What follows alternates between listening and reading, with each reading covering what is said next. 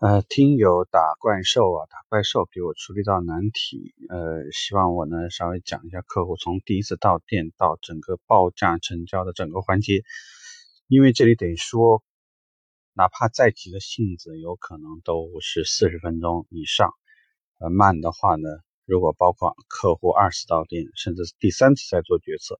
那这里这个事儿就可能就久了，所以我会尽可能的浓缩一下，里面会讲一些关键。呃，这个课呢会比平时要长很多啊！你要是有耐心的话，你就听。这里讲一下，客户首次到店，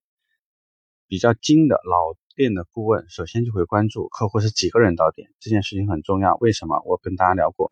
一个人的时候很难决策，两个人的时候要看他们的身份，三个人的时候要看决策人在不在。如果人越多，那么决策可能性越大，至少是当天。我不只是说一定是买你的车，好，OK，到店以后迅速判断谁说了算，然后呢来了解客户真实的购车需要，就是说通过各种话题去尝试去问，你现在的话重点的这个购买时间、资金到位的情况、选择在哪几款车、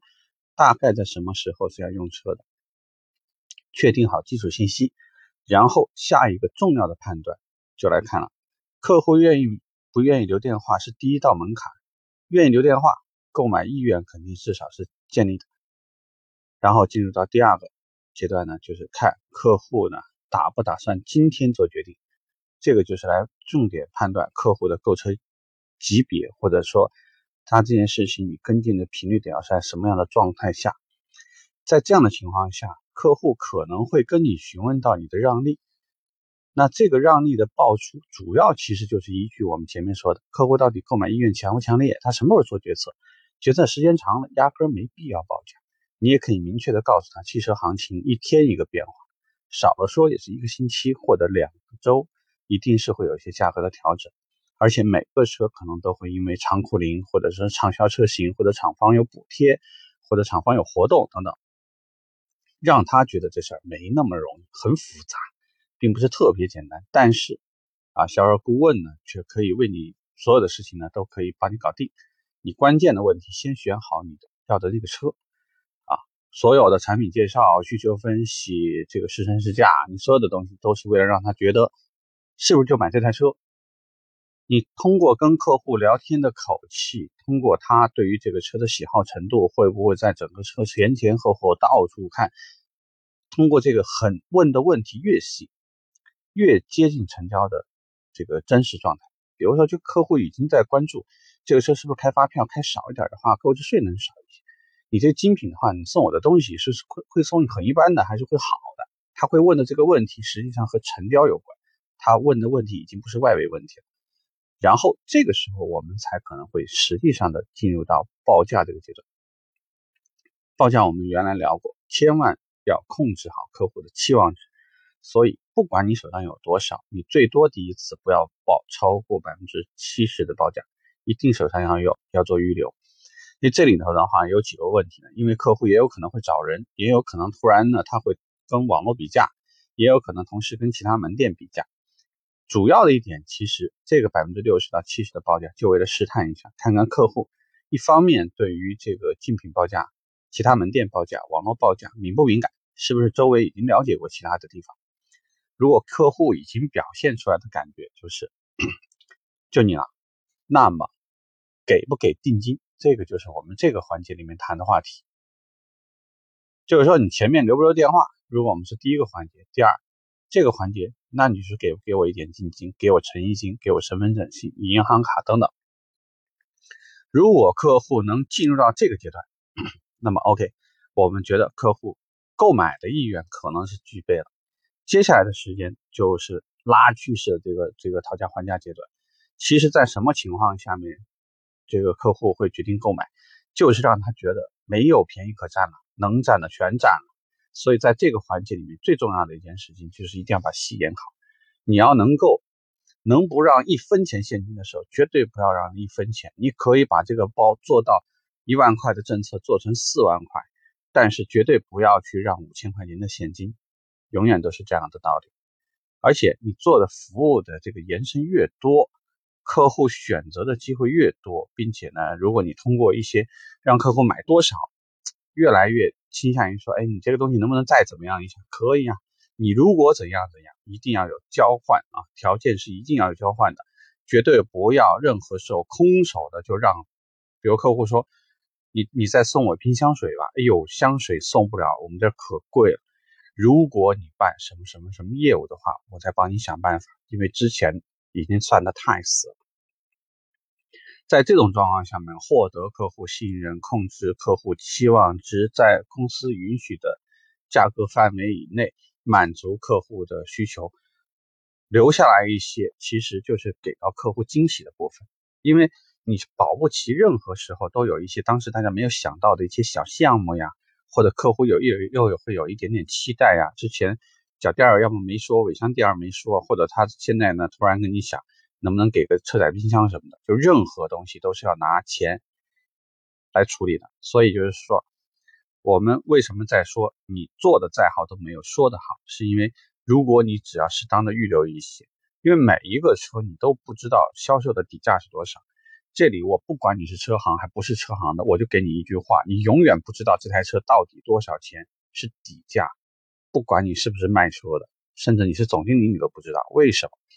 因为一个车的价格不是那么单纯的，就是一个厂家提车多少钱，你卖车多少钱，不是这样的。因为如果你按这个算，你每卖的每一台车都在亏钱。所以我们有大量的延伸业务，而且这个客户是否会回厂？进行维修保养，这个客户的金融服务，呃，这个呃延长质保的这些服务，包括他索赔的可能性，他在我们这里保养这个保险的购买情况，有太多的因素可以决定，呃，一家公司的经营状况，所以千万不要那么简单的认定，就是卖车多少钱是底价，没有底价的概念，啊，没有底价概念。那对于销售顾问而言，如果说你在报价当中始终你都抓住了这几个点，尽可能给客户更多的服务，尽可能不让现金，尽可能让客户觉得挺满意，而且对于你不仅是车满意，而且服务满意，还有就是指的就是你的那些售后那些，比如说这个呃售后保养的套餐啊，或者你的美容方案呢，他对这一系列的东西都满意，这个时候就是刷款。那我们说的时候呢，就不是诚意金，那就是车辆的定金，你交的痛不痛快了？如果痛快，OK，这个事儿呢，我相信你就基本是告一段落。因为毕竟讲，只要车没交完，一定是夜长梦多。我希望大家抱的心态要好，车只有交出去，客户妥妥的开走了，开了发票，客户上完牌了，这个事情才叫基本不可逆转。否则的话，一切都有变数。那对于销售顾问而言，你的心态就是客户进来的时候应该做什么，应该清楚。你的判断标准可能就是有变化。客户要真实的询价，他的核定标准你也可能就是唯一的一个标准，给不给诚意金。第三，客户是不是真的能做决定，交定金，签合同？客户是不是真的把这个事儿妥妥的办完了，出库，发票，这个所有的黄连。系统的这个提交全部完成，OK，这件事情才叫基本 OK。而且这里头因为可以涉及到的环节有真的有几十个啊，所以你如果说是把我原来的讲的所有的话题全部拢起来往回看，太多太多的点，每一个点说实话都可能决定胜负，决定这件事情的成败。高手啊，包括销冠，他之所以他总是可以在相同的客户里面。他有更高的胜率，最主要的原因就是因为他在每个 yes or no 的选择的时候，他都知道如何的适当的去控制好这个节奏。比如说，如果客户的期望值更太高，他有可能就把客户抗拒出去，顶出门。客户刚刚上车，又用一个理由，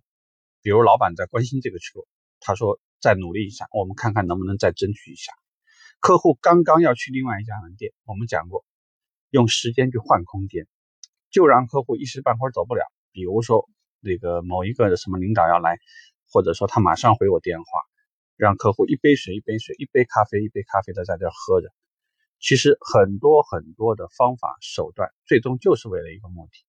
客户不易，资源不易，我们的销售也非常不易，所以你就一定要让你自己的工作的效率提高，一定要你的效果更好。